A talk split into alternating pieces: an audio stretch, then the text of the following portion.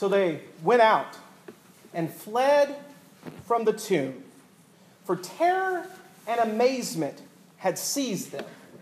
And they said nothing to anyone, for they were afraid. The end. You got to be kidding me, right? I mean, come on, Mark. That can't be the end of your gospel. How unsatisfying, how incomplete. If you read along today, as good Christians should, in your Bibles and not in that insert we provide, I know what you're thinking. This is not the end, Pastor. There are 12 more verses after verse 8. And, well, yeah, you're right, sort of.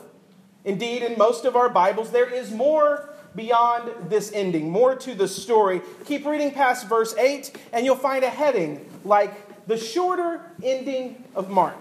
Or, after that, the longer ending of Mark. Keep reading below, and you'll find a footnote that'll say something like most ancient authorities do not include these verses. Well, what's with the seminary class this morning? Well, it turns out early Christians were just as unsatisfied with the ending of Mark as we are today. Scholars are pretty much in agreement that about 200 years after Mark finished his gospel, there were some monks, perhaps, who were copying the gospel by hand as they did to disperse more copies in the churches. And when they got to the end of Mark, they thought, with us, you've got to be kidding, Mark. And so they took it upon themselves to clean up Mark's mess. They wrote a new ending, gathering together pieces from other gospels and from the Acts of the Apostles, closing off what Mark left so wide open. It is unsettling. But Mark is not kidding. This is the end of his gospel. And, well, it's even worse since we're in seminary class this morning. It's even worse when you read it in the original Greek. In the original language, it reads quite literally they said nothing to nobody. They were afraid for the end. Yes, you heard that right. Grammaticians beware a double negative and a sentence, well, actually a book, ending in a preposition. Now, yes, pretty bad, but such grammatical sins were more easily forgiven in the Greek than in English. But still, still, who would end this story in this way? They said nothing to nobody. They were afraid. For it's like Handel's Messiah without the hallelujah chorus, a joke without the punchline. It's, it's an affair to remember, except Cary Grant is left alone on the top of the Empire State Building and the credits roll. They were afraid. For where is the earthquake that rolls the stone away? Where is the risen Christ embracing the women in the garden? Where's Jesus appearing in the upper room, showing the wounds in his hands and in his feet and his side? Where's Jesus on that mountaintop, commissioning his apostles right before he goes and ascends to heaven? Where is the happy ending, that bow tied neatly on the greatest story ever told? Christ is risen. Christ has risen indeed, and they said nothing to nobody, for they were afraid. That is no way to run a resurrection.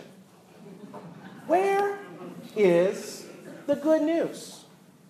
I mean, it is Easter after all. We've come searching for good news. Why the buzzkill this morning?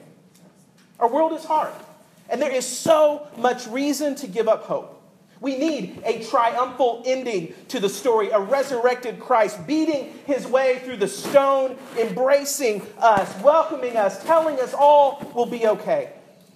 We need good news this morning. We've been watching the news all week as we hear more and more unfold in the story of this German airplane that landed, that crashed into the Alps.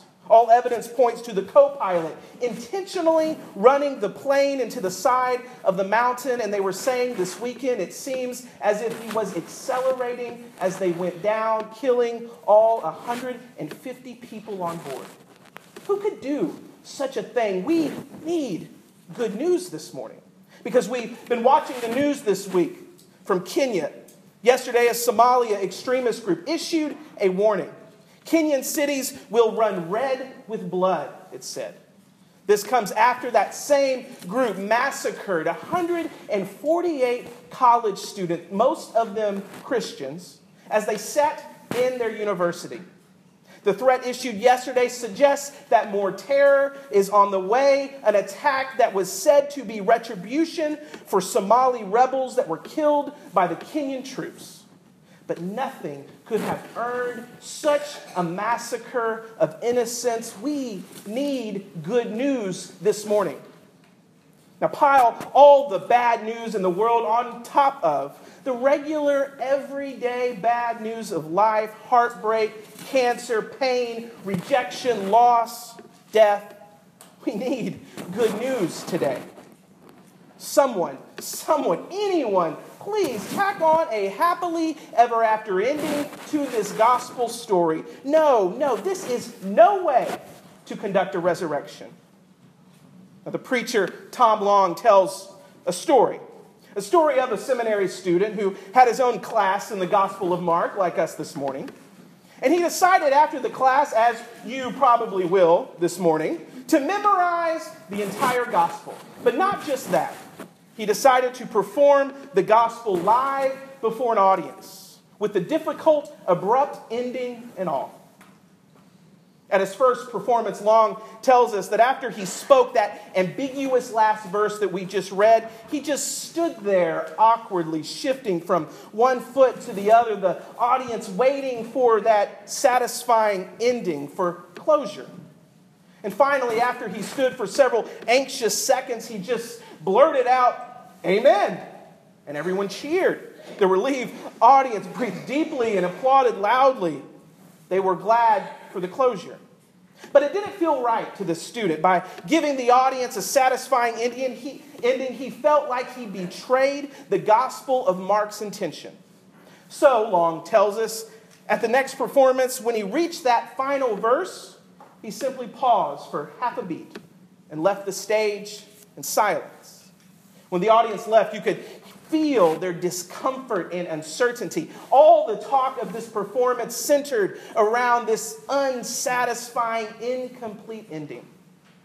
We can try to clean up Mark's mess this morning. But all evidence suggests this is how he intended his gospel to end. He wants us to feel discomfort and unease at this story. He intends for the resurrection to jolt us out of our comfort zones and perhaps, perhaps even to terrify us. Maybe it's good for us. I mean, it's been a long time since Christ has made anyone uncomfortable.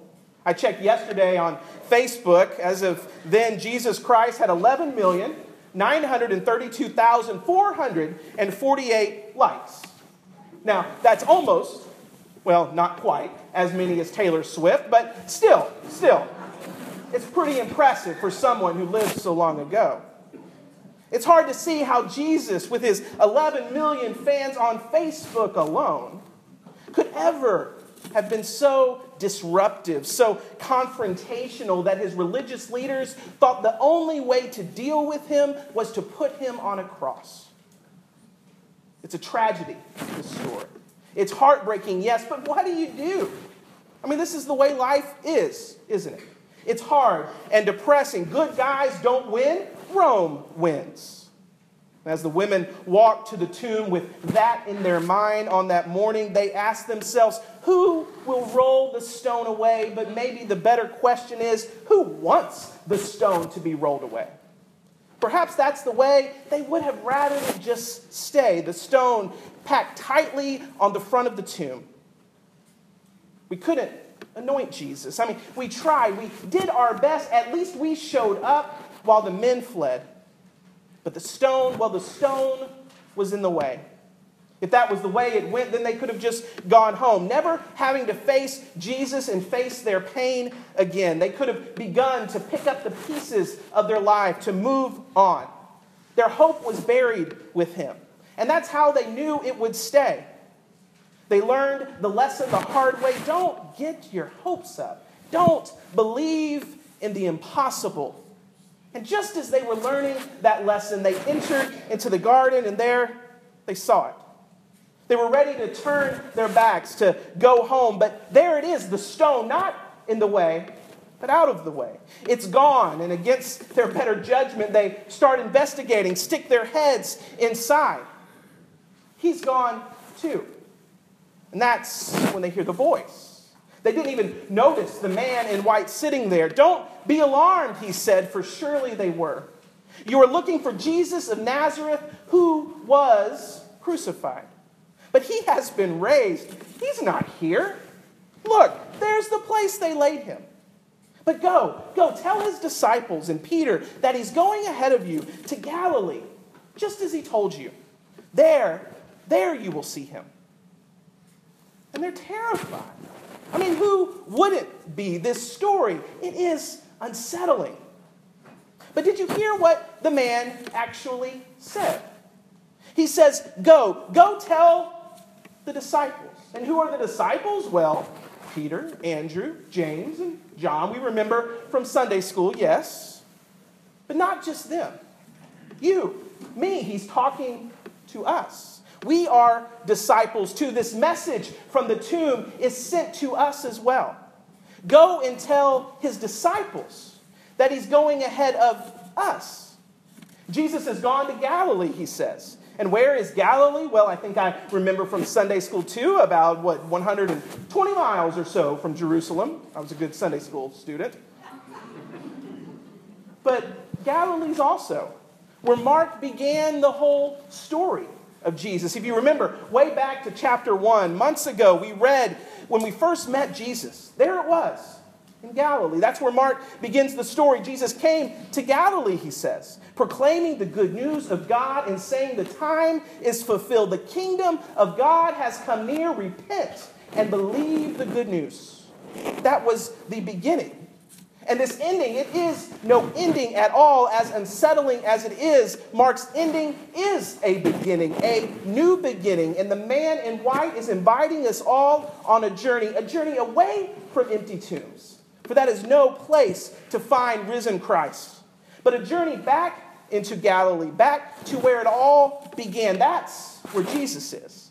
But this time we go with new eyes, with post resurrection eyes. We see differently this time. Galilee looks a lot like our lives, where we work and where we play. There's Jesus, where we pay taxes and vote and make our home. There's Jesus. This is our Galilee. This is our story.